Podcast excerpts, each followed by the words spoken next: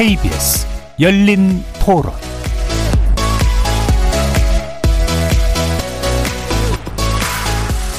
안녕하십니까. KBS 열린 토론 정준희입니다.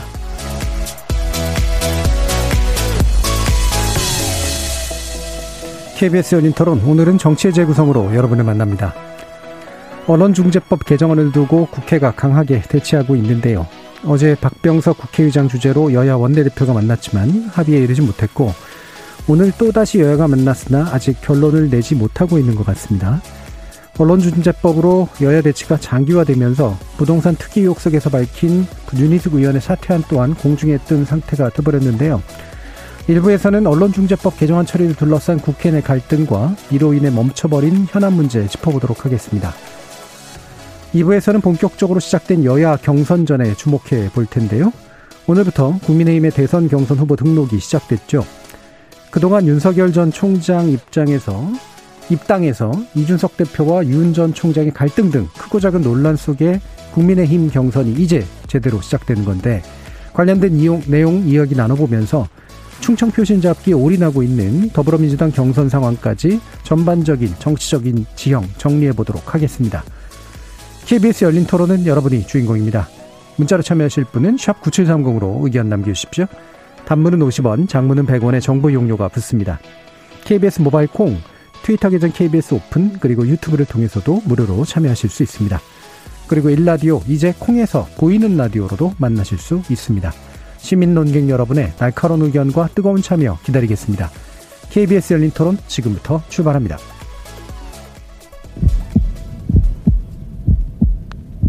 살아 있습니다. 토론이 살아 있습니다. 살아있는 토론, KBS 열린 토론. 토론은 라디오가 진짜입니다. 진짜 토론, KBS 열린 토론.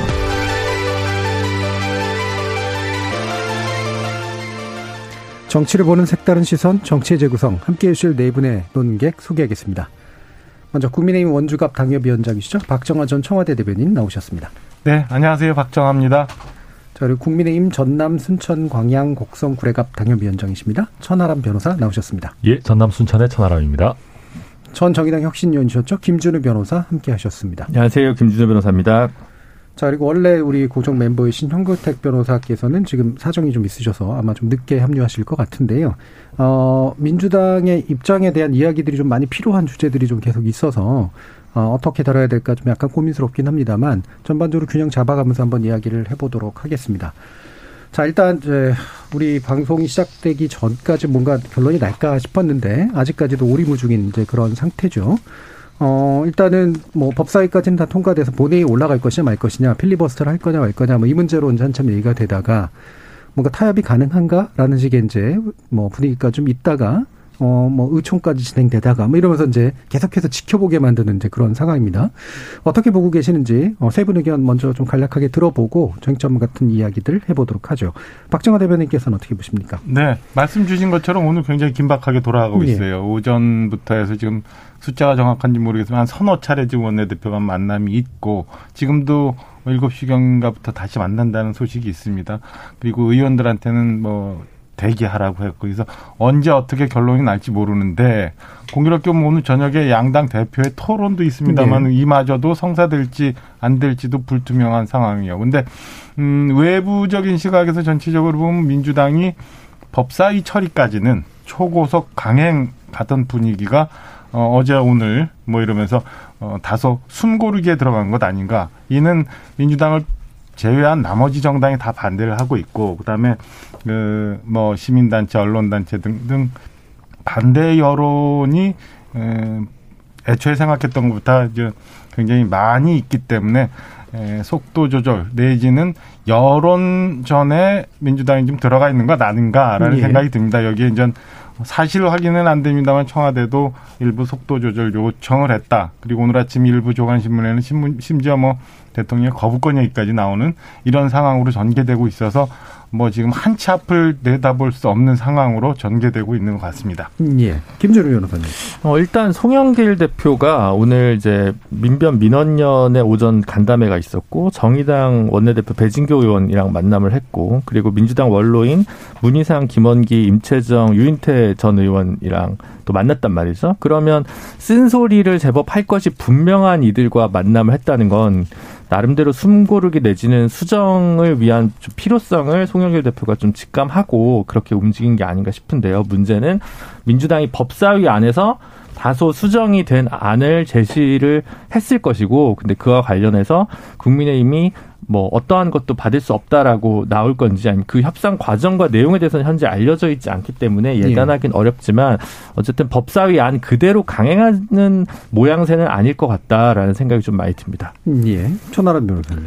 네, 맞습니다. 일단 어 사실 송영길 대표 이후에 그 사칠 재보궐에서 표출된 그 민주당의 독선 내지 입법 폭주 그 프레임에서 벗어나려고 노력을 나름대로 많이 했습니다. 예를 들어서 상임위원장도 일곱 자리 정도는 다시 야당에 돌려주겠다라고 얘기를 했고 조금 더 협치를 하는 느낌으로 가겠다라고 했었는데 결국 그 과정에서 법사위원장을 야당에 다시 돌려주는 것과 관련해서 민주당의 그 강선 지지층들의 불만이 많았고 그래서 결과적으로는 언론 개혁 이 부분을 좀 빨리 밀어붙여야겠다라고 생각을 했던 것 같아요. 근데 그 과정에서 지금 민주당 안에서도 생각보다 많은 어, 좀 우려들이 나오고 있거든요. 특히 그 민주당 당내 반응도 당내 반응이지만 통상적으로 민주당의 우호적이었던 시민단체들이나 뭐 민변 같은 뭐 이렇게 전문가 단체들도 다 지금 우려를 표시하고 있는 상황이고 어, 송영길 대표가 그래서 오늘 하루 종일 그런 분들을 아까 김준호 변호사님 말씀대로 만났지 않습니까? 그럼 만나 놓고 그분들의 의견을 전혀 반영 안 하면 그것도 또 나중에 굉장히 또 큰 화가 될 수 있기 때문에 저는 송영길 대표가 그분들을 만났다라는 것 자체에서 뭔가 나름대로 어 조금 물러설 수 있는 하나의 방안을 찾으려는 것이 아닌가. 그래서 조금은 어 내용을 조금 수정을 하든 어 좀 그 시기를 늦추든 나름대로 타협의 제스처는 할 거다. 저도 그렇게 예상하고 예. 있습니다. 전반적으로 좀 더 숨고르기에는 일단 들어간 것 같다라는 그런 진단을 해주셨는데 지금 천하람 변호사님께서 이제 어 지금 송영길 대표가 의견 청취를 했는데 어 여러 가지 이제 우려들이 이제 표출되고 있다라고 좀 뭉뚱그려서 얘기하셨지만 어 사실은 각 단체나 어떤 뭐 전문가마다 보이는 우려의 내용이 되게 좀 다르거든요 방향이.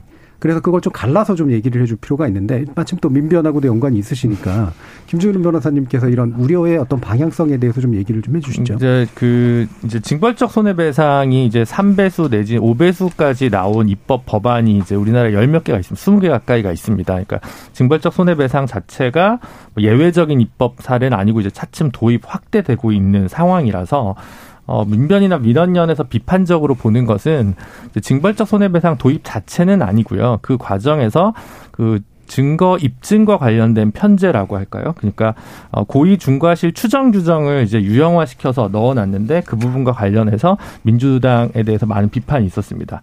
요게 이제 비판의 각은 여러 가지가 있는데 예.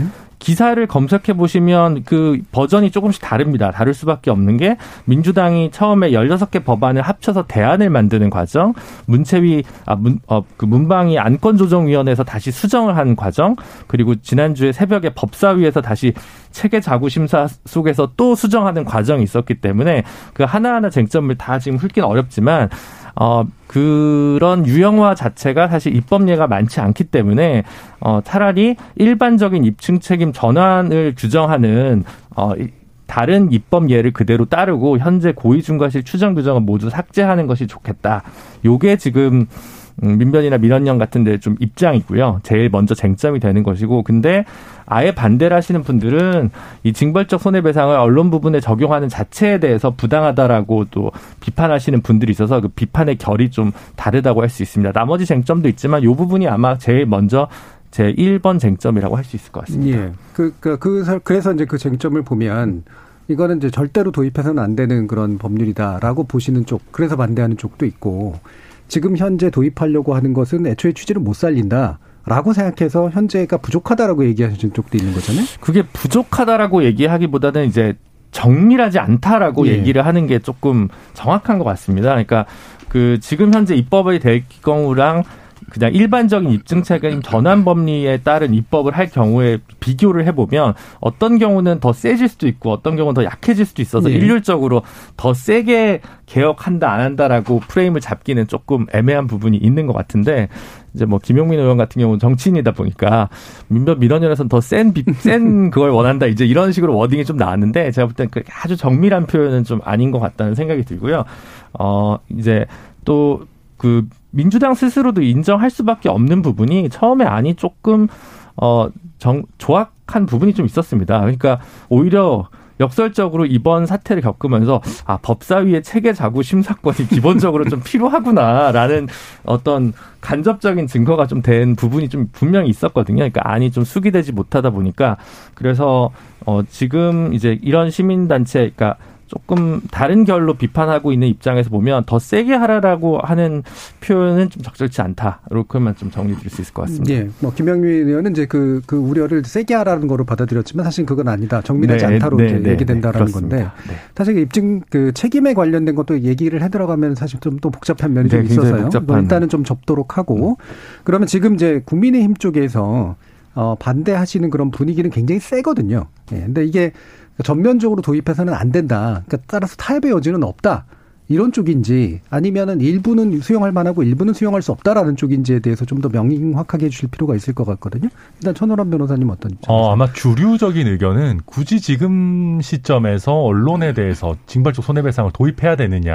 그러니까 징벌적 손해배상 자체에 대해서 반대하는 게 좀 주류적인 의견인 것 같고요. 예. 근데 이제 그 근거들로 이게 뭐 조금 디, 뭐 디테일하고 그런 부분들이 있습니다만은 저희가 징벌적 손해배상이라고 하면 예컨대 우리 환경 문제나 이런 것들처럼 피해가 너무 다수에게 얕게 이렇게 흩뿌려져 있어서 한 명 한 명 이걸 소송을 제기하도록 하면 사실상 아무런 실익이 없게 되는 그런 문제들이거나 아니면 그 어떤 불법 행위를 통해서 가해자가 얻는 이익이 너무나 큰데 거기에 대해서 형사 처벌을 하지 못하는 그런 뭐 애매한 회색 지대에 있는 경우에 형사 처벌을 대신해서 뭔가 민사상 뭐 벌금에 비슷한 징벌을 가야 된다 이런 뭐 어떤 유형들로 쭉 나눠지는데 그러니까 징벌적 손해배상을 도입해야 된다는 논, 논리에서 근데 우리나라는 일단 첫 번째 부분에서 언론에 의해서 피해를 입는 사람은 사실은 피해를 입는 주체가 명확하죠. 그리고 요즘 예전에는 뭐 그 손해배상이 뭐 500만 원 정도밖에 안 된다 하지만 요즘은 훨씬 그거보다 높게 선고되는 경우들도 있거든요.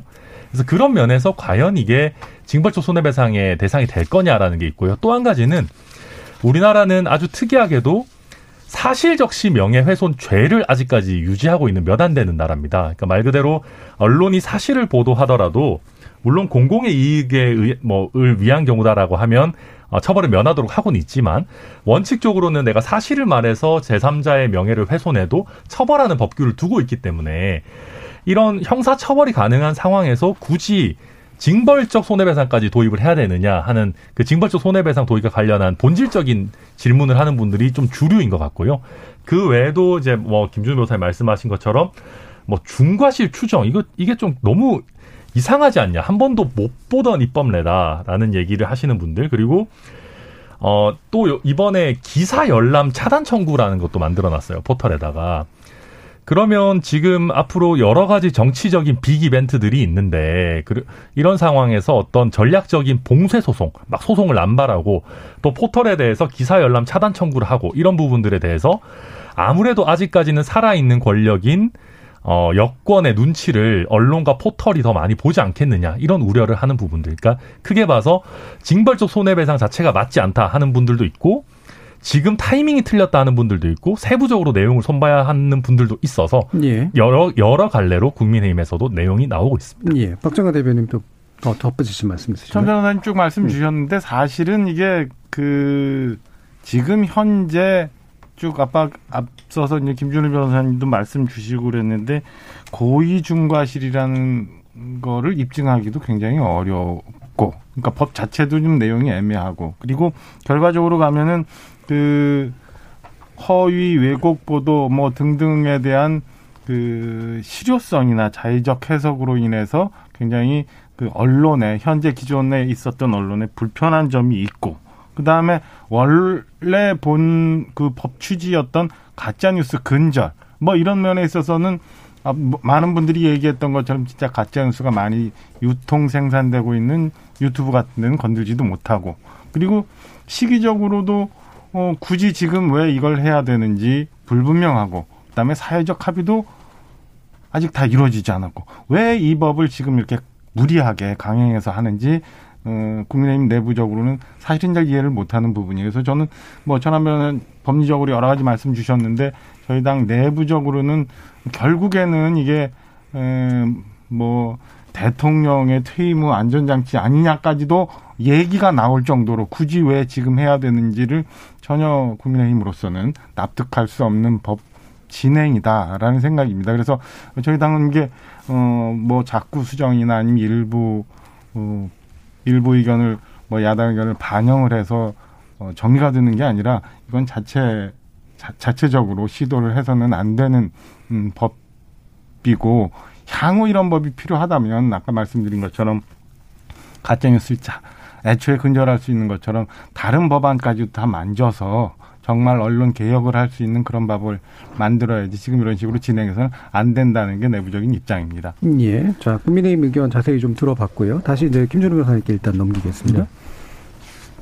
어떤 그 이게 사실 지금 법무부가 이 정부 들어가지고 일반적인 징벌적 손해배상 규정을 상행위에 대해서만 적용하는 법안을 마련해 놓고 지금 발의는 못하고 있는 상황이고요. 민주당 같은 경우는 오기영 의원 안이랑 박주민 의원 안이 일반적 징벌적 손해배상 안을 이제 새로 규정을 하는 법안이 이제 발의가 된 상황입니다. 그러니까 언론뿐만 아니라 사실은 위자료가 그동안 좀 적었던 부분에 이제 전 방위적으로 좀 필요한 거 아니냐라는 의견들은 사실 국민적으로 좀 많이 있어 왔던 것도 사실입니다. 그걸 부인할 수는 없는데 그 부분을 법원이 위자료 인정에 소극적이었기 때문에 입법을 통해서라도 이걸 좀 해결해야겠다라는 문제의식이 있는 분들이 계신 거고요. 그게 아니라, 아, 그거는 사법부가 지금 좀 느리게 가더라도 사법부의 영역으로 좀 맡겨야 되는 거 아니냐. 이렇게 좀 양론이 좀 갈리는 것 같습니다. 근데 오랫동안 사실은 사법부의 변화를 기다려왔는데 사법부가 여전히 심지어 지금 아까 말씀드린 징벌적 손해배상이 이미 있는 법률들 같은 경우도 어 2배 이상으로 그거를 적용한 사례가 거의 없는 것으로 알려져 있거든요. 그래서 지금 정도의 법안을 만들어도 사실 실제 운용에 있어서는 법원에서 여전히 보수적으로 접근할 우려가 크다. 그래서 음. 우려는 우려에 그칠 수도 있다는 생각이 들고요. 무리하게 고의중과실 추정 규정을 집어넣으려고 했던 이유도 아마도 이런 경우라도 제발 징벌적 손해배상을 좀 적용해달라라는 어떤 가이드라인을 민주당에서는 좀 만들고 싶었던 것 같은데 그게 좀 너무 연글지 못하다 보니까 문제가 많이 발생했던 것 같습니다. 그래서 지금 그 사실적시 명예훼손 어, 처벌 규정을 없애야 된다는 천하람 변호사님 말씀에 저는 백분 동의하지만 그리고 같이 가지 않는 것도 문제라고 생각하지만 사실 이건 정확히 얘기하면 허위 사실 적시에 관한 명예훼손에 따른 어, 징벌적 손해배상인 네. 것이고요. 첫 번째 그거고 두 번째는 만약 제가 말씀드린 대로 입증 책임 전환을 일반 법리로 가져가면 소송을 제기하는 자가 기본적으로 이 기사가 허위임을 일단 증명을 해야 됩니다. 허위임을 증명했을 때 왜 이거를 허위로 우리가 헷갈렸는지 언론사에서 입증하면 되는 문제거든요. 네. 그러면 현실에서 보면 관계자가 흘리는 글을 받아쓰기 하지 않고 흘린 관계자가 정식 보도 자료가 나온 글이 아닌 그 내용을 가지고 반대편에게 반대편에게 그, 그 이해 관계자에게 반대편의 그 반론을 취재하는 그 취재까지만 사실 하면 대부분 이 법에선 빠져나갈 거거든요. 그러니까 조금 손쉬운 어, 그 속보 경쟁에서 좀 벗어나고 정론 직필에 좀 다가갈 수 있는 긍정적인 측면도 저는 분명히 있다고 생각합니다. 예. 그러니까 지금 현건태 변호사님 오시기 전에 대략적으로 이제 지형을 좀 정리해 봤는데요. 어, 지금 이제 천하람 변호사님이나 박정아 대변인 같은 경우에는 국민의힘 입장은 뭐 여러 가지 결이 있긴 하지만 근본적으로 이 시기에 왜 이런 법을 도입해야 되는지에 대해서 반대하는 입장이기 때문에 사실 타협의 여지가 굉장히 적은 상태인 것 같습니다. 그런데 이제 지금 이제 그 민변이라든가 뭐 민원연이라든가 뭐 이런 또 반대 일부 이제 우려하지만 의견을 내는 쪽 입장에서는 기본 취지는 동의하는데 몇 가지 좀 조악한 그런 어떤 측면들이 있으니까 이거는 수정하면 방식으로 가는 게 옳겠다라는 그런 의견도 있는 상태거든요. 여기서 지금 민주당은 어떤 입장에서 이제 어, 이거를 추진하고 있다라고 말씀해 주실지 한번 들어보도록 하죠. 일단은 왜 지금이냐 이랬는데 저는 아마 작년에 했어도 지금과 똑같을 것이다. 야당의 입장은 무조건 반대일 것이다라고 봐요. 왜 그러냐면 어 이 뭐 이 우리가 사실은 문재인 정부 들어와서 두 가지 세웠죠. 우리가 검찰 개혁하고 언론 개혁 얘기했는데 검찰 개혁은 뭐 어느 정도 됐습니다만 언론 개혁의 핵심적인 내용이 요거였어요. 사실은 징벌적 손해배상이었거든요. 예. 계속 사실은 논의는 되어 왔습니다. 법안도 나왔었는데 어 지금 하는 거는 제가 보기에는 아마 이게 더 늦어지면 안 된다 이런 예. 생각이 예. 있는 것 같고요. 이거는 뭐 시기의 문제는 아니다. 제가 보기에 야당 입장에서는 뭐 무조건 반대를 할 것 같은데 저는 기본적으로 이 법의 취지는 저는 기본적으로 동의하는 입장이고요. 왜 그러냐면 뭐 누누이 말씀드린다만 우리나라 언론 자유는 굉장히 높은 편이지만 신뢰도는 굉장히 낮다. 우리가 대표적으로 기뭐뭐라고는 표현을 많이 쓰는 것처럼 뭐 그런 쓰는 이유가 있다고 봐요. 기본적으로 뭐 두 분 변호사님 계시지만 저도 뭐 언론 중재에 많이 가보고 재판도 해보는데요. 어 팩트 체크하면 팩트 체크라든지 아니면 상대방 반론을 실어주면 과실도 인정 거의 안 해줍니다. 왜냐하면 공적 영역이라고 보고 예. 보도의 표현의 자유를 중시 여기거든요. 특히 정치인이나 공적인물 더 크게 보고. 그러니까 대부분 문제가 되는 경우가 아, 상대방의 반론 보도를 안 실은 경우. 그리고 그게 허위인 게 명백한 경우 이런 경우에요. 그리고 굉장히 제목을 자극적으로 뽑는 경우라든지 그런 거기 때문에 사실은 이 법은 지금 중과실을 요구하고 있고 고의 중과실에 의한 조작 허위 허위 조작 보도거든요. 그러니까 일단 중과실은 뭐 아시겠지만 거의 고의에 준해서 보기 때문에 형사 처벌이 되지 않는 한 인정될 여지가 없고 그다음에 허위는 사실이 아니라는 거고 조작은 또 고의성이 들어가는 거거든요. 그럼 거의 형사처벌 받을 정도 아니면 이 법 적용 안 됩니다. 예. 예. 그렇게 본다 그러면 뭐 이 법에 적용되는 경우 그렇게 예, 예외적인 경우다. 아주 이례적인 경우이기 때문에 그걸 가지고 뭐 저는 뭐 언론의 재갈 물리기다 이렇게 하는 건 좀 과한 비판이라고 보고 있습니다. 예. 이렇게 해서 이제 각 당사자들의 이야기는 일단 한 번씩 들어봤고요. 저희 문자들이 좀 몇 가지가 들어와 있는데 뭐 이게 이제 완전히 여론 지형을 반영한다고까지 얘기할 수 있을지 모르겠습니다만 대략적으로 이제 우세한 의견들을 위주로 좀 말씀을 드릴 텐데요. 전유성님은 언론중재법이 곧 가짜 허위뉴스 처벌법 아닌가요? 가짜뉴스 걸러내지 않는데 왜 이렇게 난리인 건지 모르겠습니다. 빨리 통과시키면 좋겠습니다라는 말씀 주셨고요.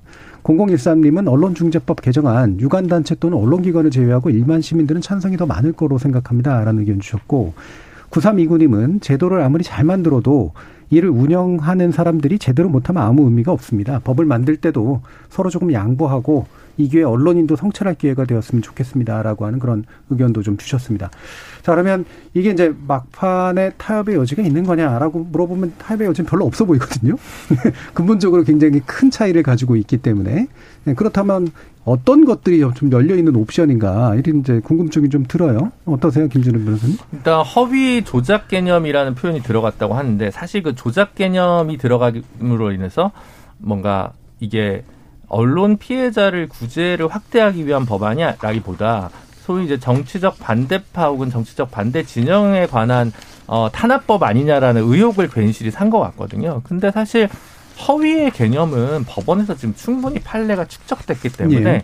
굳이 조작이란 표현을 넣지 않더라도 조작에 준하는 것들은 당연히 허위에 포섭되기 때문에 굳이 넣을 필요가 없는 부분이라고 저는 보여집니다. 그래서 그 부분은 입법 목적을 조작을 빼더라도 충분히 살릴 수 있고 또 민주당은 괜시리 정무적으로 어, 다르게 해석되는 부분에 대한 논란을 불식시킬 수 있기 때문에 조작 개념에 대해서 좀 다시 검토해봐야 한다고 생각하고요. 그리고 열람 차단 청구권 같은 경우는 어, 결국은 이제 인터넷에서 의미가 더 크기 때문에 이전에 어, 종이신문 시절보다는 이 인터넷 기사가 퍼지고 있는 과정에 대한 대응이 필요하다는 문제의식의 발로로 보이긴 하는데 종전에 법원이나 뭐 이렇게 법 등을 통해서 인정되던 기사 삭제 청구권이라든가 이런 부분이랑 사실 좀 겹치는 부분이 있어서 역시 좀 엄밀한 입법이라고 좀 보기 어려운 측면이 있습니다. 그래서 이거를 좀 정선을 해야 될 필요가 있어서 이 부분을 뭐 빼고 갈지 말 건지 거기에 대한 고민이 열려 있을 것 같고요. 그리고 이제 위자료 하한과 관련해서는 뭐 매출액에 비례해서 처음에 법안을 냈다가 그 부분 다 수정을 했습니다. 그래서 그 부분은 뭐 지금 크게 쟁점이 될 것 같지는 않고 아까 얘기했듯이 고의중과실 추정 규정을 다 빼고 일반적인 입증 책임 전환 법리로 갈 것인지 말 것인지 그 정도가 지금 고민인 것 같습니다. 근데 예. 덧붙여서 말씀 조금만 드리면 그 열람 어, 고의중과실 추정 규정이 처음에 여섯 가지 안으로 나왔다 지금 세 가지로 축소됐는데요. 예. 예전에 이거 그, 그 전 버전들에 대한 날선 비판을 저도 마다하지 않는 쪽이었는데 지금 바뀐 거는 그래도 많이 좋아지긴 했습니다. 거의 많이 좋아지긴 해서 어 뭐 하긴 한데 그래도 지금 불필요한 오해를 너무 많이 살 거기 때문에 그냥 그 부분을 삭제하는 것이 정무적으로도 국민적으로도 좀 어, 합리적인 선택이 아닐까라는 생각입니다. 예, 그러니까 조작 부분하고 그다음에 고의 중과실 초장조하고 많이 나아지긴 했지만 굳이 이제 그걸 넣지 않아도 허위에 대한 어떤 포괄적인 판례나 이런 것들에 의해 가지고 충분히 추정이 가능하기 때문에 네.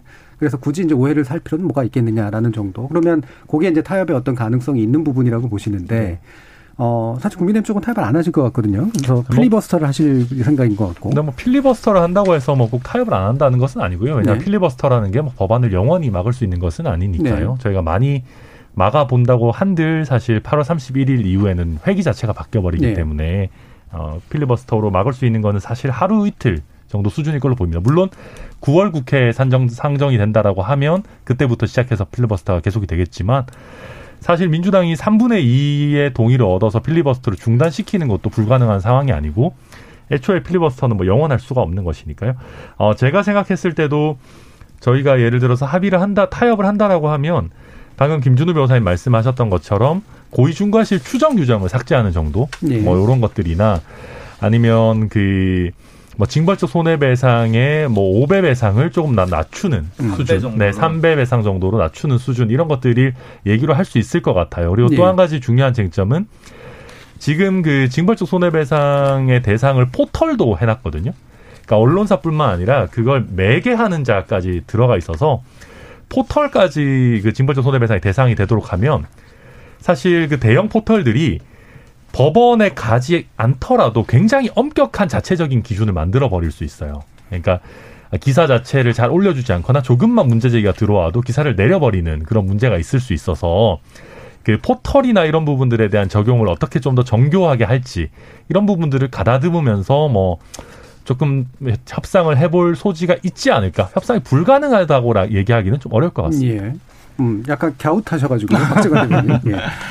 일단은 그 우리 천하람 변호사하고 김준호 변호사님 이제 법리적으로 많이 예. 설명을 좀 주셨는데 아까 말씀드린 것처럼 음, 이 법이 왜 지금 필요한지 대해서 전혀 아무리 설명을 들어도 납득할 수가 없어요. 그래서 만약에 타협의 여지가 있다면은 그 뭐 징벌 징벌적 손해배상 뭐 액수가 얼마나 되고 그다음에 이게 무슨 입증이 어떻게 되고 이런 게 중요한 게 아니라 언론의 기본적으로 갖고 있는 비판 견제 기능을 살리면서 문제가 되는 가짜 뉴스를 차단하고 가짜 뉴스를 만든 그 누군가는 다시는 그런 일을 못하도록 굉장히 징벌적으로 처벌을 해야 되는 그런 상황을 만들면 되지. 굳이 지금 뭐 기성 기존의 언론에 대해서 어 검열이 검열 네, 오해도 받고 있는데 그런 것 못하고 유튜브 가짜뉴스 전혀 건들지도 못하고 그다음에 입증 책임도 할 입증도 하기 어려운 그냥 논란만 계속 많은 이런 법을 왜 만들어야 되는 차 차분히 해서 그럼 아까 말씀드린 것처럼 그럼 방송법이나 언론법을 좀 조정을 해서 유튜브도 그 개념 안에 들어와서 그다음 그래서 90% 가까이 가짜 뉴스 유통이 전 유튜브를 통해서 한다는데 그런 것도 견제를 하면서 그다음에 정말 피해를 받을 수 있는 사람들에 대해서 반대 대책. 오늘 아침 보니까 민주당이 외신 기자 간담회를 하면서 그 안에서 anti-SLAPP인가요? 뭐 우리랑 법 체계가 미국은 좀 다르니까 네. 그 전략적 봉쇄 소속 방지법 뭐 이런 것들을 얘기를 했더라고요. 그러니까 지금 가령 예를 들면 나에 관해서 어떤 허위 보도가 나갔다고 제가 주장을 하면서 해당 기자와 언론사에 뭐 1억, 2억씩 인전 그 손해배상을 걸고 기사가 더 확대되지 않게 쓰여지지 않게 하는 악의적으로 쓰일 수 있는 이런 상황이 있거든. 그럼 정반대 보장해 줄 수 있는 방치, 장치도 만들어 놓고 난 다음에 시작을 해야지 지금처럼 여러 가지 오해를 받으면서 굳이 해야 될 이유가 뭐가 있느냐. 이걸 어떻게 어떤 방식으로 타협을 하는 게 가장 여야 간의 협치를 만들 수 있는 방법인가? 저는 아무리 아무리 생각해봐도 좋은 방법을 찾아낼 수가 없어서 참 힘들어요. 예, 지금 구일여사님이 이제 그런 의견을 동의해 주신 것 같은데 왜 민주당은 그들이 그토록 지키려 투쟁했던 민주화 자유의 모토를 법정 요건도 갖추지 못한 언론 징벌법을 통해 허물려 하는지요? 입법 멈춰야 합니다. 라는 의견도 주셔서요. 다시 네, 말씀드리면. 사실 지금 언론의 자유는 굉장히 폭넓어요. 사실 폭넓은 건뭐 이미 수치상으로도 나오고 있고. 근데 현실의 또 법 체계에서는 사실 이제 중재위 갔다가 두 개잖아요. 정정보도 해달라. 그다음에 그다음에 손해배상 해달라는데 중재위 가면 대부분 이제 정정보도는 아주 뭐 선심 쓰면서 해줄 것처럼 합니다. 근데 그냥 구석에 한 줄이어서 아무 효과가 없어요.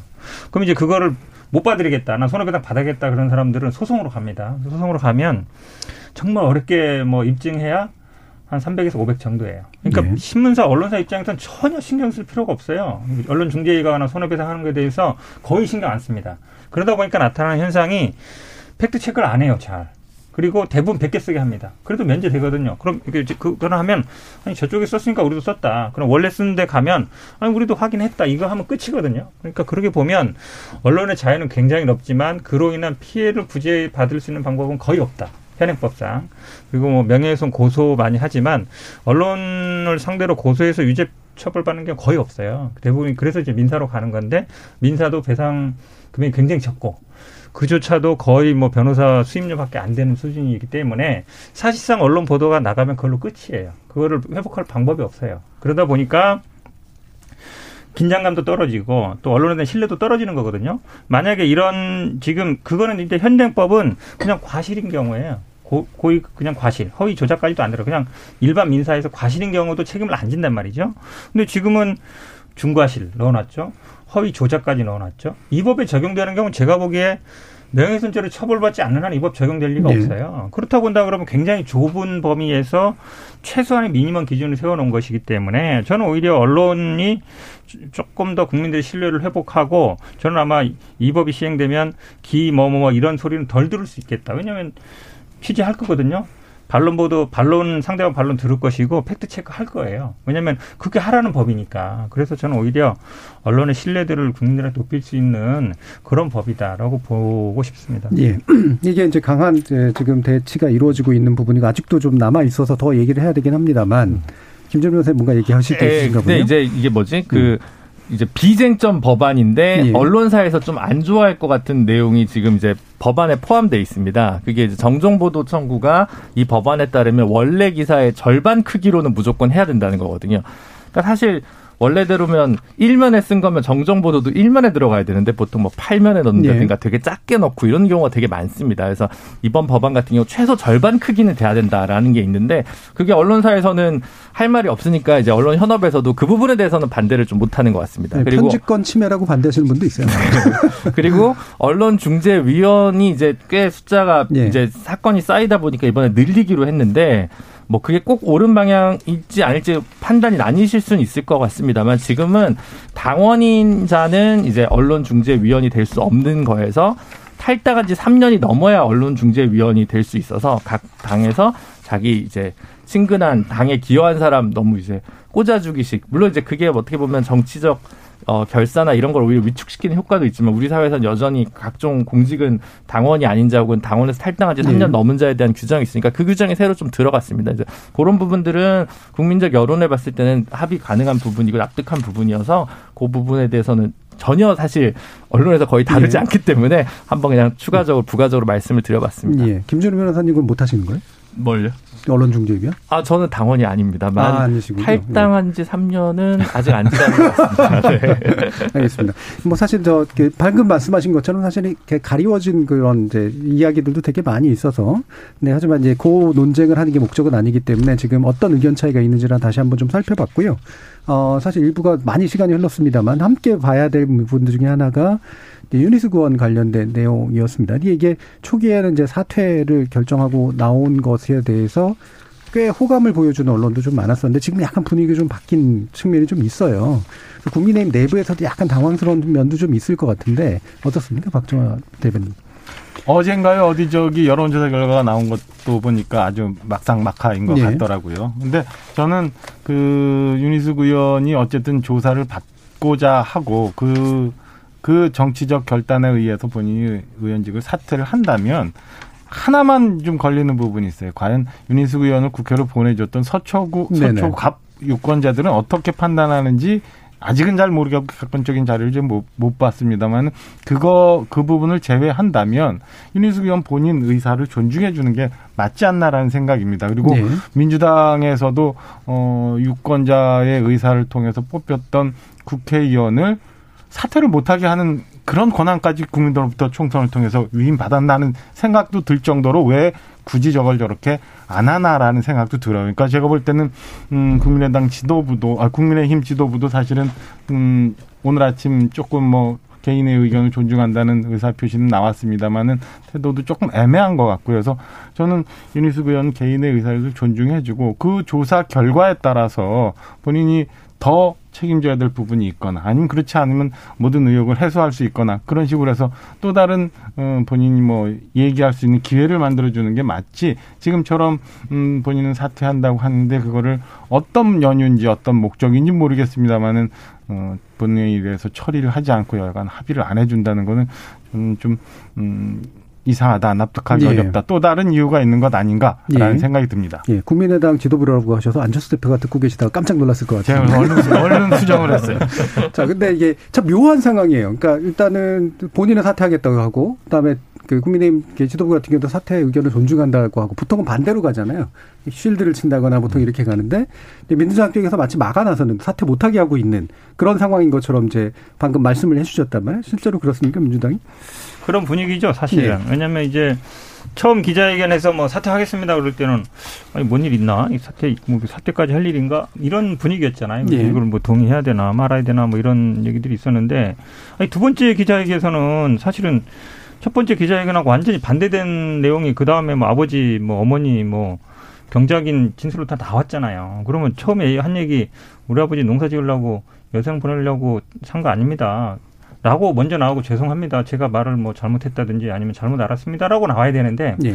그거는 그냥 뭐 부인하지 않습니다. 한 줄이고 한 95% 이상은 다 그거 비난했던 여당 뭐 국회의원 대선 후보 뭐 대변인 이런 사람들 신랄하게 비판했잖아요. 예. 뭐 용어 자체도 저는 뭐 다시 언급하기 쉽지 않을 정도인데 굉장히 신랄한 용어들을 많이 쓰셨어요. 음. 굉장히 또 감정적으로 대응하셨고. 아, 그러면 이게 과연 정상적으로 본인의 잘못을 뉘우치고 사퇴하는 건지 아니면 나중에 본인의 정치적인 어떤 몸값을 높이고 나중에 어떤 다른 방법의 정치를 하기 위한 건지라고 애매했는데 두 번째 기자회견으로는 아니 본인의 정치적인 다음 어떤 행위를 위한 정치적인 행동이다 라는 게 딱 보인단 말이죠. 네. 그럼 굳이 그거에 동조해 줄 필요가 없는 거죠, 음. 사실은. 그러니까 어떤 면에서 그런 걸 보셨어요? 아니 음. 일단은 두 번째 기자회견이 보면 정상적으로 저 같으면 예를 들어서 보통 정치인들을 음. 사퇴하는 진정성 있는 분들이면 아 제가 해명이 잘못됐습니다. 제가 아버지를 잘 몰랐습니다. 알고 봤더니 우리 아버지가 그렇게 했었습니다. 제가 모르고 한 얘기니까 용서해 주십시오. 하지만 저의 사퇴에 대한 입장은 변함이 없습니다. 예. 끝. 거기서 끝나야 되거든요. 근데 그 얘기는 정말 짧고 음.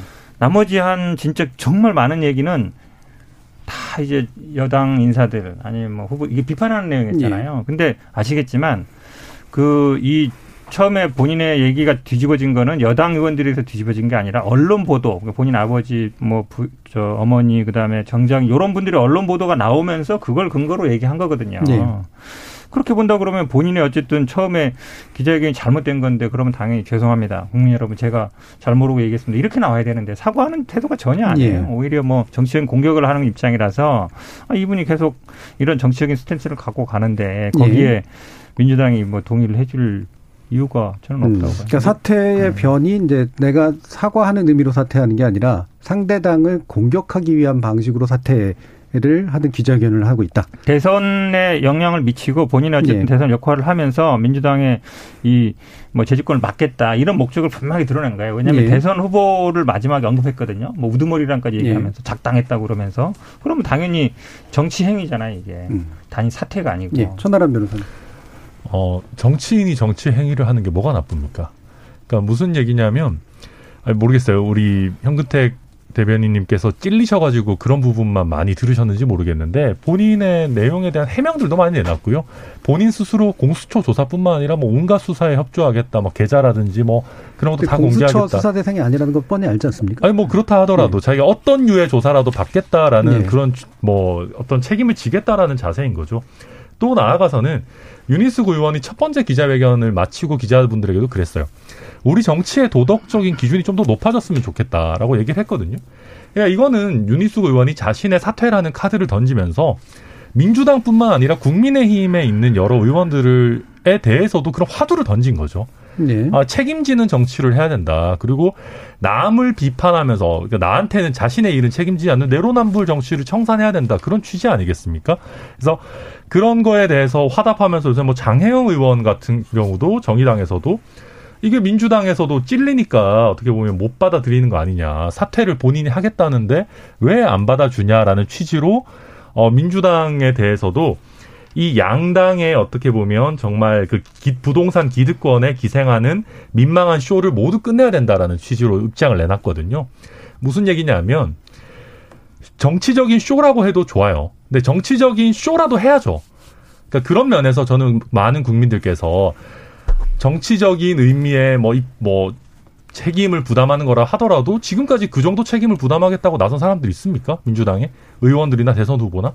그래서 거기에 대해서 이제 공을 민주당으로 돌렸다. 이렇게 평가할 수 있을 것 같아요. 윤희숙 의원이 1차, 2차 기자회견을 하면서 약간의 변화가 있었던 게 있는데 그거를 지금 민주당 측에서는 묶어서 얘기를 하기 때문에 이런 혼선이 좀 있으리라고 보여집니다. 첫째, 그러니까 윤희숙 의원의 부친이 지금 오래전부터 독립생계를 유지하면서 세종시의 농지를 산 건에 대해서는 농지법 위반, 주민등록법 위반에 대해서 논란이 있을 여지가 충분히 있고 문제가 있을 개연성이 좀 있는 것 같아요. 근데 과연 그 농지를 구입할 때 당시까지 윤희숙 의원이 얼마나 개입을 했느냐 여부가 관건이잖아요. 근데 1차 기자회견 당시에는 이 건에 대해서 어 얘기를 하고 인정을 이후에 했는데 문제는 2차 기자회견 하기 전까지 민주당 내에서 어떤 일이 있었냐면 윤희숙 의원이 거기에 KDI에 재직하면서 내부 정보를 이용해서 부친의 땅을 사는데 무언가 역할을 했다라는 의혹을 제기하면서 마치 윤희숙 의원이 전체적으로 K대에 재직하면서 내부 정보를 이용해서 부친을 통해서 세종시 땅을 샀고 거기에 몇십억의 차익을 얻었다. 이런 프레임을 만들어 갖고 공격을 한 거예요. 여기에 음 특정 후보 측에서는 무슨 사태 쇼라는 대변 명의까지 나오. 네. 이러면서 사실은 윤희숙 의원이 지금 2차 기자회견을 하면서 저는 뭐 때로는 좀 격앙된 표현까지 쓰여진 것 아닌가라는 생각이 들거든요.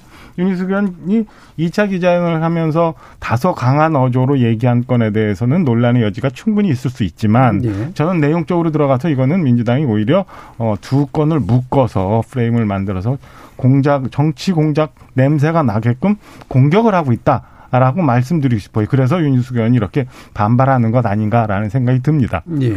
저는 그 윤희숙 의원이 뭐 다른 방송에서 그런 얘기했는데 언어 인플레가 좀 심하신 것 같다는 생각을 네. 많이 하고요. 대선 토론 전문을 보면 국민 삶을 망치는 탈레반에게서 권력을 찾아오겠습니다. 이런 표현을 써요. 음. 그래서 아무리 그래도 민주적 투표에 의해서 당선된 정부에 대해서 탈레반이라는 표현은 요즘 이렇게 잘 쓰진 않거든요. 그러니까 평소에도 좀 이분이 어 너무 언어를 좀 격하게 쓰는 거 아닌가라는 네. 생각이 좀 많이 들고요. 이번 2차 기자회견분도 보면 그게 또 고민을 되게 많이 해놨어요. 내가 혐의가 없다면 이재명 후보는 사라져야 된다 이렇게 하거든요. 그러니까 음. 부친의 혐의는 있을 것 같으니까 내 혐의라고 주어를 이렇게 또 달아놨거든요. 사실은 윤희숙 의원이 무슨 일이었는지 본인이 사퇴를 선언하지 않았으면 민주당에서도 잘 몰랐을 겁니다. 그냥 거기다가 이준석 대표도 이거는 탈당을 권유할 거 아니다. 이준석 지도부에서도 그렇게 결을 탄 거잖아요. 그러니까 본인이 오히려 이 문제를 더 키워서 자신의 정치적 체급을 높이려고 했던 거 아니라는 생각이 들 수밖에 없는 거죠. 만약에 일반적으로 억울한 일을 당했다라고 생각하는 국민의힘 의원들이 그동안 보면 어쨌든 당에 누가 끼치지 않아야 되기 때문에 해명이 될 때까지 탈당을 한 다음에 복귀를 하겠습니다라고 하는 거면 본인은 이 상황에선 통상적이라면 유권자나 당을 동시에 생각했다면 탈당 조치는 안 받았지만 제가 일단 탈당을 하고 혐의가 무혐의의 입증을 반드시 한 다음 돌아오겠습니다라고 해야 정석인데 갑자기 사퇴를 던진다는 것은 정치적 수를 고려한 어 그 퍼포먼스라고 저는 분명한 생각이 들고요. 그래서 그 나머지 표현들 중에서 너무 격하고 아까 어 정진희 교수님께서도 말씀하셨지만 공수처 대상이 안 될 거라는 거 뻔히 안되는데 공수처에 내 수사를 맡기겠다라고 얘기한 것부터 해서 이게 모든 언어들을 과잉해서 끌어올리면서 본인이 뭔가 다른 방식으로 좀 체급을 키워보고 싶다는 욕심이 여과 없이 났기 때문에 국민적으로도 큰 아주 큰 감흥을 주지는 못한 거 아니냐라는 생각이 많이 듭니다. 예. 아, 이 부분 더 얘기하고 싶습니다. 시간이 많이 갔습니다. 그래서 두 개의 의견만 전해드리고 어, 2부 순서로 넘어갈 텐데요. 0388님 집 두 채나 있으면서 임차인이라며 국민 기만하지 않았습니까? 유니스 의원의 행태는 방귀 낀 사람이 성낸다는 속담 그대로입니다. 또 9361님은 결혼한 딸이 친정아버지의 투기에 대해서도 책임을 져야 되나요? 라고 하는 또 질문도 해주셨네요.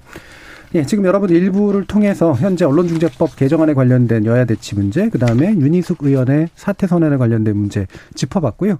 시간이 많이 남지 않았지만 이어지는 2부에서 어, 경선 과정, 여야, 여야의 상황 한번 살펴보도록 하겠습니다. 여러분께서는 KBS 열린 토론과 함께하고 계십니다.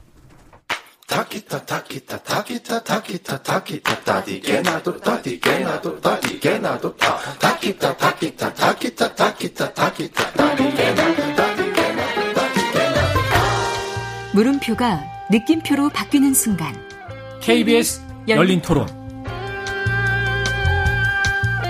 KBS 열린 토론 월요일 코너 정치의 주구성 함께하고 계신데요. 전 정의당 혁신위원이었던 김준 변호사, 국민의힘 전남 순천 광양 곡성 구례갑 당협위원장 천하원 변호사, 국민의힘 원주갑 당협위원장 박정화 전 청와대 대변인, 그리고 전 더불어민주당 상근부 대변인 현근택 변호사 이렇게 네 분과 함께하고 있습니다. 자, 지금 어 여당 전국 순회 경선 시작했고요. 음, 충남 지역 선거인단 투표가 시작되고 있는데 시작될 것인데 지금 경선판도 어떻게 보고 계시는지 충청권 표심 누구한테 유리하다고 보시는지 김준우 변호사님부터 간단히 한번 들어보죠. 뭐 제가 잘은 모르지만 그 이렇게 저렇게 방송하시면서 이렇게 알게 된 분들이 이 캠프 저 캠프에 관여된 얘기를 들어보면 예. 민주당 내부 구성이 충청권에서 압도적인 주자가 특별히 있어 보이지는 않는다고 하더라고요. 기본적으로 조직표 기반으로 예. 해서는 그래서 차이가 나더라도 누가 크게 앞서 나가지는 못할 거다라는 얘기고 또 지금 2위, 3위 후보들 같은 경우는 어쨌든 1위 첫 번째 순회 경선 결과가 나왔을 때 너무 큰 표차가 벌어지면 대세론에 어, 굴복해야 되기 때문에 굉장히 지금 충청권에 공을 많이 들이고 있는 것 같습니다. 이낙연 후보나 정세균 후보나 그래서 어, 생각보다는 조금 적은 표가 날 가능성도 좀 있지 않을까. 어쨌든 뭐 호남이나 TK 같은 경우보다는 좀 어느 쪽이 특히 유리하거나 본진이라고 하기 좀 어렵기 때문에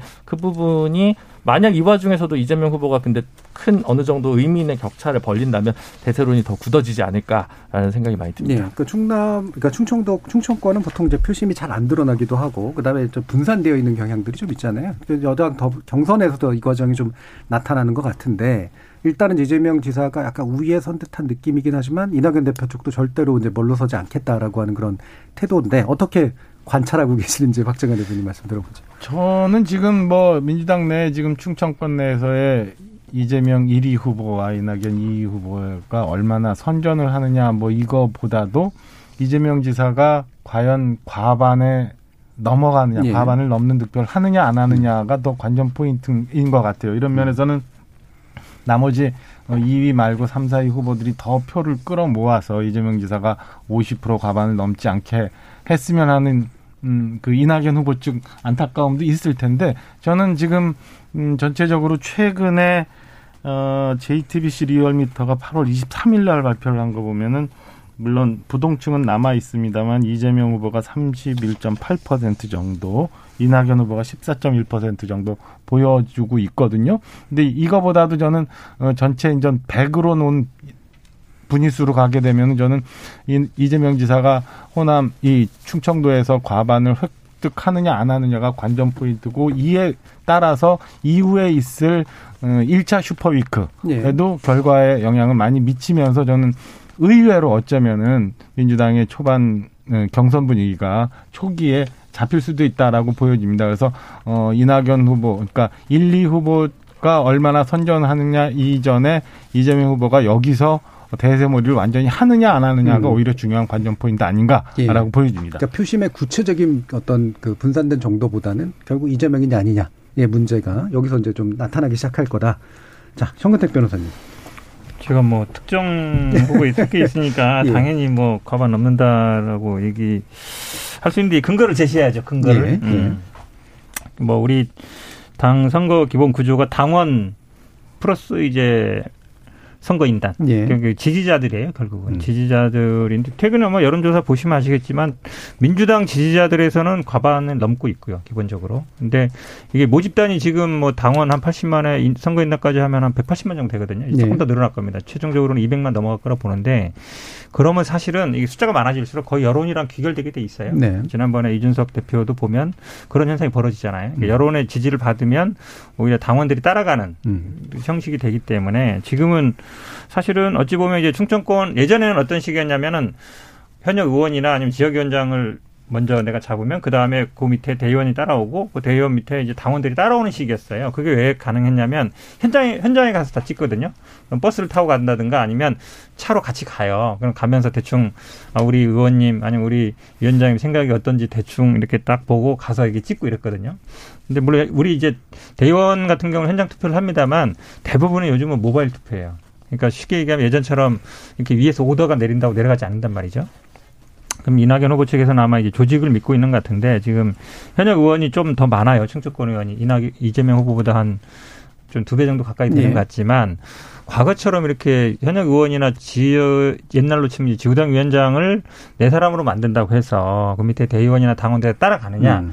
저는 이제 그럴 가능성이 별로 없다고 봐요. 네. 그러면 거의 일반 여론처럼 갈 가능성이 많다. 음. 그러면 일반 여론이 어쨌든 과반을 넘고 있다 그러면 뭐 대의원 당원들 뭐 선거인단 투표도 비슷하게 가지 않을까 이렇게 보고 있습니다. 예. 전반적으로 보면 이낙연 후보 측이 사실 조직세는 좀 괜찮은 편이잖아요. 충청권에서도. 그렇죠. 예, 예. 근데 이제 그게 결국은 당원 여론에 의해서 반영되는 방식으로 규결될 것이다라고 나름의 분석을 해주셨고요. 천하람 변호사님. 네, 저도 사실 음. 비슷하게 봅니다. 음. 이번에 체육관 선거가 아니잖아요. 이미 말씀해 네. 주셨기 때문에 비슷하고 어 글쎄요, 근데 이제 뭐 이재명 지사 최근에 뭐 악재들이 조금 나오고 있죠. 청탁금지법 위반 여부 특히 뭐 그런 것들이 악재가 좀 있는데 그게 얼마나 빨리 반영될 것이냐. 어, 저는 그래서 이낙연 후보 캠프에서도 이번에 그 청탁금지법 위반 이슈에 대해서 사활을 걸고 있을 거라고 봐요. 왜냐하면 네. 지금 네거티브를 하면서 양강 구도까지 만드는 데는 어느 정도 성공했었는데 그 다음에 네거티브 피로감도 있고 결국 네거티브라는 게 상대방의 홈그라운드에서 싸우는 거지 않습니까? 그러면서 최근에는 이낙연 그 캠프가 좀 주춤한 그런 모양새로 가고 있는데 그렇다면 여기서 뭔가 결정적인 한 방을 잡아내면 아 이낙연 후보가 지금까지 했던 것들이 네거티브가 아니라 검증이었구나라는 인상을 줄 수 있는데 그게 없이 흐지부지하게 가게 되면 또 뭐 계속 네거티브만 하네 이런 프레임에 빠져들 수 있거든요.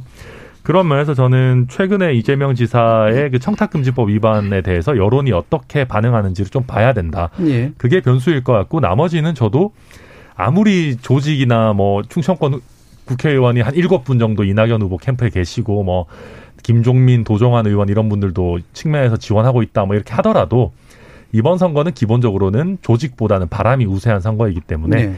그런 큰 변수가 없다면 이재명 지사가 좀 더 유리할 거다. 저도 그렇게 보고 예. 있습니다. 지금 인권위원회 이제 그 청문회는 대충 이제 타협 그 뭐야 이렇게 여야 합의로 합의 지금 이제 넘어갔죠. 네. 네. 그래서 청탁금지법 물론 이제 이분이 어제 불씨는 좀 남아 있긴 합니다만 또 관련해서 좀 아시는 내용이 좀 있을 것 같아요. 민법 아 갑자기 나네. 네. 그 지금 송두환 전 헌법재판관이 네. 이제 국가인권위원장 후보로 지명이 됐는데 이재명 지사가 상고심 할 때 이제 그 변론을 했는데 네. 수임료를 받지 않았기 때문에 그게 100만 원 이상 가치가 있어서 청탁금지법 위반이 아니냐 이제 이런 논란이 좀 되고 있는 상황인데 사실 그게 어.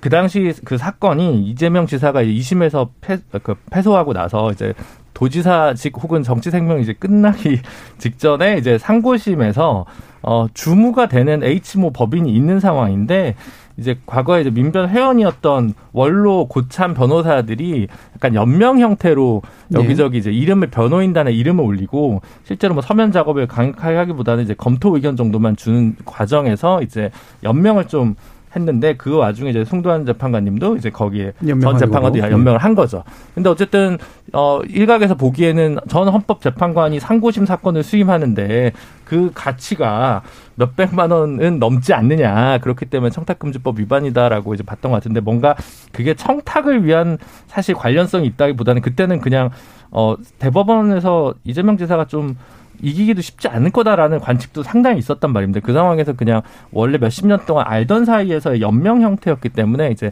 여야의 논란이 있었지만 큰 문제 없이 그냥 국회에서 합의 채택이 청문 보고서 합의 채택된 게 아닌가 싶습니다. 예. 인권위원장 그 청문 결과는 그렇지만 사실은 이낙연 후보 측에서 지금 이재명 지사한테 얘기하는 거는 그 당시 1, 2, 3심까지 가면서 재판이 굉장히 오랫동안 진행이 됐고 그다음에 전관 변호사 등 굉장히 그 대규모 변호인단을 꾸렸는데 2017년 이재명 지사가 신고한 재산과 2021년 재판이 끝나는 지점에서의 재산을 봤더니 오히려 1억 8천만이 늘었다.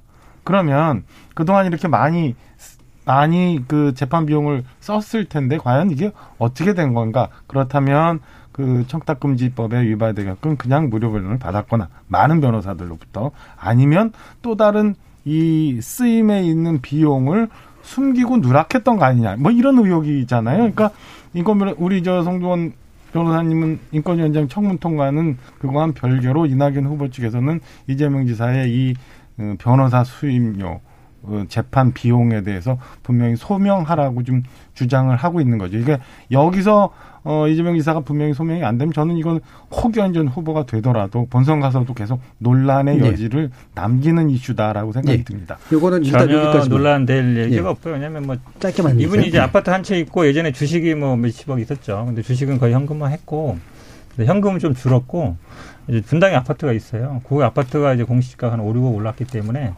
어, 그거가 반영된 거죠. 그러니까 현금은 줄었습니다, 오히려. 그러니까 지금 말씀처럼 뭐 1억 얼마 줄었다 그러면 저, 오히려 줄은 거죠. 아파트 가격 오른 거에 비하면. 그래서 근데 이제 문제를 예를 들어서 이 모든 변호사의 모든 수임료를 뭐 다 밝혀라. 그거는 제가 보기에 좀 안 맞아요. 기본 현행 법에도 안 맞고. 왜냐면 아까 지금 김준호 변호사가 얘기했지만 2심에서 1심에서 무죄 받고 2심에서 유죄 받았어요. 굉장히 대법원에서 이거 그냥 유지되는 거 아니야. 대부분 그런 여론이었거든요. 그러다 보니까 이제 많은 사람들이 아 좀 도와줘야 겠다 이런 생각을 했던 것이지. 예.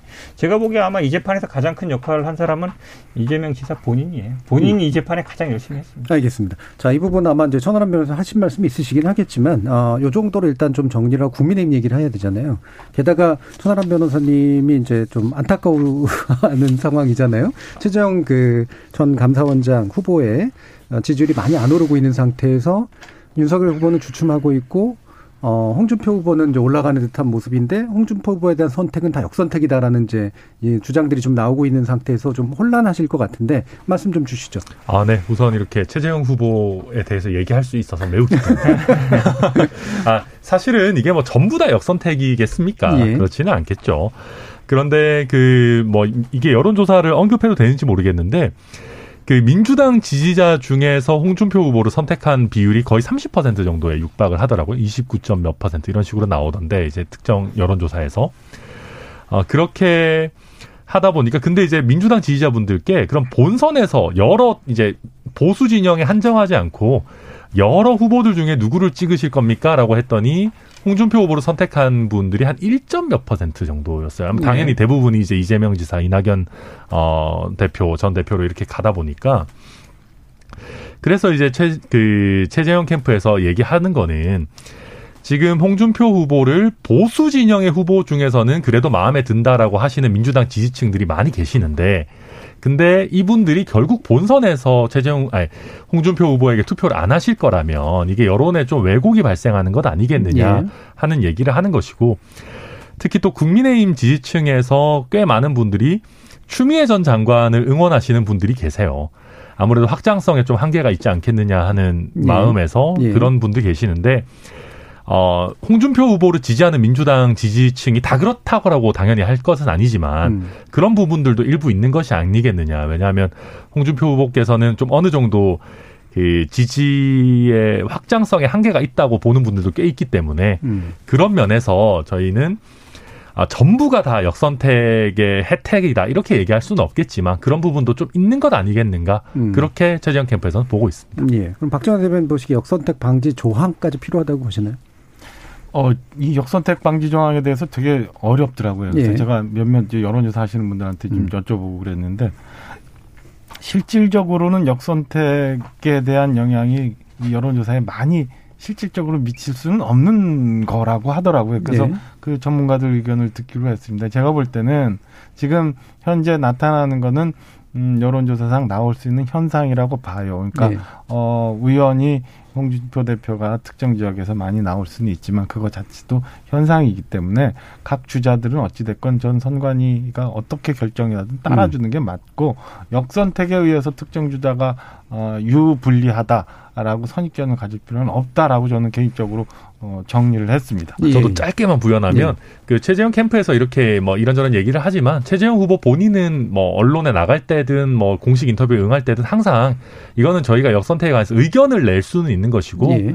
선관위에서 결정해 주시면 결정하는 대로 따르겠다라는 예. 입장을 당연히 가지고 있습니다. 기술적으로도 방지 조항 만들어도 잘 안 먹힐 가능성이 훨씬 높아요. 네, 예. 역선택 방지 조항은 그 국회의원 선거 지역구나 시군구 단위에서의 군수나 뭐 다- 단체장 선거, 기초자치단체 단체장 선거에서는 작은 표집단에서 500명, 1000명 샘플을 하다 보면 특정한 조직이 있으면 역선택을 충분히 할 수는 음. 있지만 전국 단위 선거나 아니면 광역 단체장 선거 수준에서는 사실 역선택 방지 조항이 있으나 없으나 여론이나 지지층의 의견이 되게 비슷하게 흘러가기 때문에 소모적인 논쟁이라고 좀 보여지고요. 오히려 이준석 대표와 윤석열 후보 간의 갈등이 불거지면서 약간 윤석열 후보에 대한 일부 반감이 보수 지지층 젊은 층에 좀 있는 것 같습니다. 네. 근데 그 지지층이 의외로 어, 이준석 대표와 친하다고 하는 유승민 후보가 아니라 그래도 좀 견져볼 만한 후보 대항마로 홍준표 후보를 그들이 그분들이 좀 낙점하면서 홍준표 후보가 좀 네. 올라간 측면도 좀 있는 것 같고 음. 그 자리 즉 윤석열로는 불안하다 윤석열의 대안이 나다라고 하는 그 2등에 누가 설 것인가에 대해서 지금으로서는 홍준표 유승민 원희룡 최재형 중에 홍준표 후보가 뭔가 좀 더 앞서 나가고 있는 형국인 것 음. 같습니다. 음, 예. 성근택 대표. 저도 뭐 이 역선택 부분을 자꾸 얘기하는 건 분은 약간 스스로 약간 불리하다. 아니 예. 내가 좀 사등 못 들은 거 아니냐. 약간 이런 고백이라고 봐요. 왜냐하면 뭐 지난번 우리 이준석 대표 기억하시겠지만 아니 룰은 당에서 정한다. 선수는 그냥 뛸 뿐이다. 어, 심판까지 관여하지 않겠다 이런 얘기 하잖아요. 그런 자신감이 필요하거든요. 그래서 이거 자꾸 역선택 얘기하시는 분들은 제가 보기에 좀 자신감 부족. 음, 약간 그런 걸 나타내는 것 같아서 얘기는 안 하는 게 나은 것 같아요. 예. 그리고 그거 어차피 당에서 결정하겠죠. 그리고 우리 저희 당도 마찬가지잖아요. 그때 김재원 최고가 들어와서 어이 뭐 우리 선거인단 가입해가지고 누구 찍어주겠다 이랬단 말이죠. 예. 물론 그때도 뭐 선거법 위반 논란도 있었지만 그 막을 수 없거든요. 어떻게 막겠어요. 그러니까 근데 한 200만, 300만 모이면요. 그런 분 뭐 한 1000명 들어와도 아무 영향 없어요. 예, 그렇게 생각해야지. 아니, 설성 역선택 한다 그러면 예를 들어 할 사람이면 민주당 지지자입니까? 이렇게 얘기하면 당연히 아니요로 그러죠. 국민의힘 지지자입니다 하고서 하면 되잖아요. 그걸 어떻게 막을 거예요? 네. 막을 수 없거든요. 그러니까 제가 보기엔 그런 거 신경 쓰지 말고 그냥 국민들이 지지를 받도록 하는 게 낫지. 이 룰 가지고 자꾸 얘기하면 약간 좀스러워요. 예. 이제 이제 본격적으로 시작이 되면 어쨌든 이제 뭐 이른바 흥행이라고 표현하는 이제 관심을 끌만한 요소들이 이제 몇 가지는 부각이 돼야 될 텐데 지금까지는 사실은 민주당도 약간 이제 대립이 이제 주로 부각의 변수였었고 국민의힘도 그렇게 될 가능성이 꽤 있는 것 같거든요. 어떻게 좀 보고 계시나요?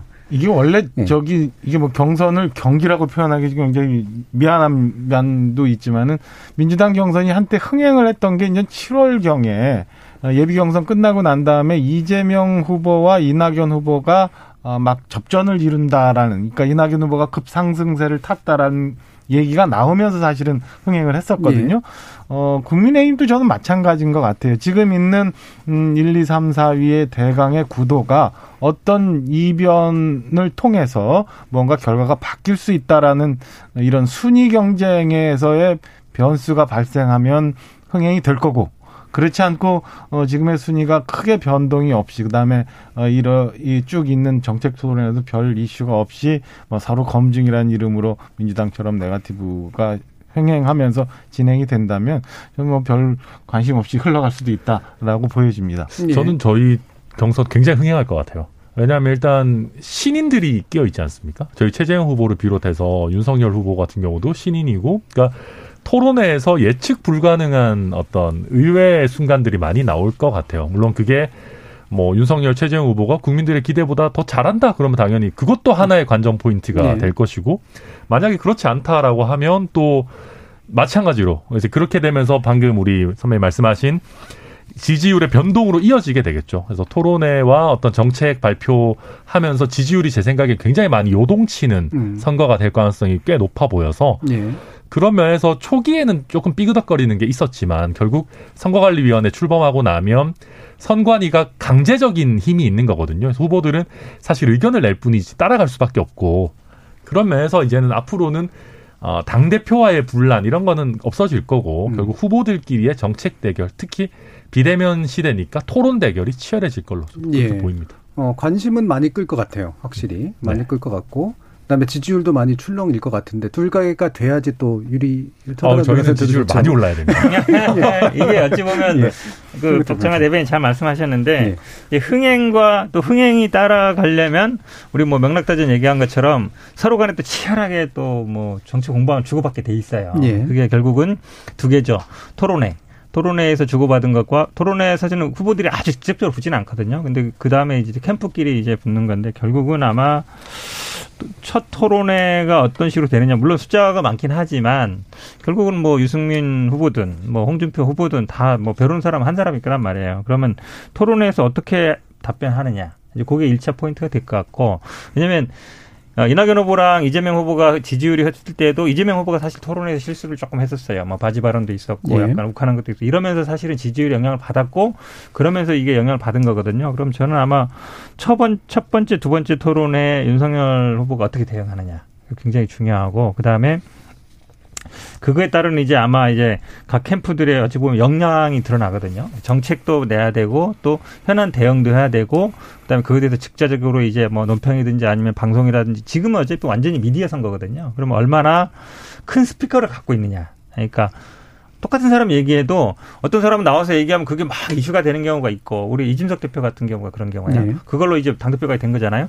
근데 뭐 저 같은 사람은 맨날 얘기해도 뭐 아는 사람만 알고 모르는 사람만 모른단 말이죠. 음. 그게 결국은 싸움이 되는 거예요. 얼마나 큰 스피커들을 동원할 수 있느냐. 예. 그러니까 토론회와 스피커 싸움. 저는 아마 두 개가 결정을 할 것 같아요. 음. 그렇게 너무 자책하면서 얘기하시면 아, 요즘 많이 나오시는데. 아니, 많이 나오는 게 중요하지 않아요. 한번 나왔는데 그 얼마나 이제 반응을 보이느냐 이게 중요한 거예요. 자, 그럼 김준우 변호사님 큰 스피커 얘기 한번 들어보죠. 아, 그, 뭐 그런 건 아닌 것 같은데 그 민주당 선거보다는 역동성이 좀 더 살아있는 가능성이 있지 않나. 예. 3위 정도를 달리고 있는 후보들의 뭐 팽창이나 확장성 면에서 봤을 때는 어, 민주당의 3위 후보는 상대로 좀 점잖으신 반면에 지금 국민의힘 3등 후보 같은 경우도 점잖긴 하신데 그거보단 좀 더 역동적으로 치고 나가실 가능성이 좀 있어서 유승민 후보가 정확히 얘기하면 유승민 후보가 지금 3등 정도로 거론이 되는데 홍준표 후보의 지지층과 또 겹칠 수 있는 부분이 전 분명히 있다고 보거든요. 네. 그래서 뭔가 대안론이라는 게 한쪽 후보로 수렴되면서 양강구도로 좀 치고받는 과정이 충분히 좀 열려 있지 않은가라는 음. 생각이 들어서 어, 좀 더 흥미로울 것 같다는 생각이 많이 듭니다. 또 예. 1위 후보의 실수 가능성도 사실 조금 더 열려 있는 측면이 또 있는 거라서 예, 그 부분도 같이 지켜보고 싶습니다. 네, 네. 그럼 시간이 얼마 남지 않았으니까 좀 더 마무리하셔서 보시기에 실수가 주된 변수일 것 같으세요? 아니면 좀 더 포지티브한 면이 주된 변수가 될 것 같으세요? 포지티브는 사실 별로 없을 것 같은 생각이 드는데 음. 그걸 누군가 준비하셔야 될 것 같거든요. 네. 지금 그런 비전에 대한 준비와 제시가 없어서 이낙연 후보가 결국은 더 올라가지 못했던 것을 어, 국민의힘 2위, 3위 후보들이 좀 반면 교사로 삼으셔야 되지 않을까라는 생각이 많이 듭니다. 예, 박정아 대변인 말씀 짧게만 마지막으로 듣죠. 일단은 저희 당이 이제 9월 15일 날 8강, 그 다음에 10월 8일 날 4강이 되는데요. 일단은 추석이 지나가서 10월 8일 날 4강 전에 누군가 올라가서 그때부터 어, 후보가 결정되는 11월 초까지가 제일 하이라이트 기간이 되지 않을까 이렇게 생각이 듭니다. 11월 초까지 알겠습니다. 기대해 보면서 또 다음번 정치 재 구성에서 또 더 업데이트된 이야기 나눠보도록 하겠습니다. KBS 열린 토론 월요일 코너 정치의 재구성은 그럼 이것으로 모두 마무리하겠습니다. 오늘 함께해 주신 전 더불어민주당 상근부 대변인 현근택 변호사, 국민의힘 원주갑 당협위원장 박정화 전 청와대 대변인, 국민의힘 전남 순천 당협위원장 전하람 변호사, 그리고 전 정의당 혁신위원 김준우 변호사 네 분 모두 수고하셨습니다. 감사합니다. 감사합니다. 수고하셨습니다.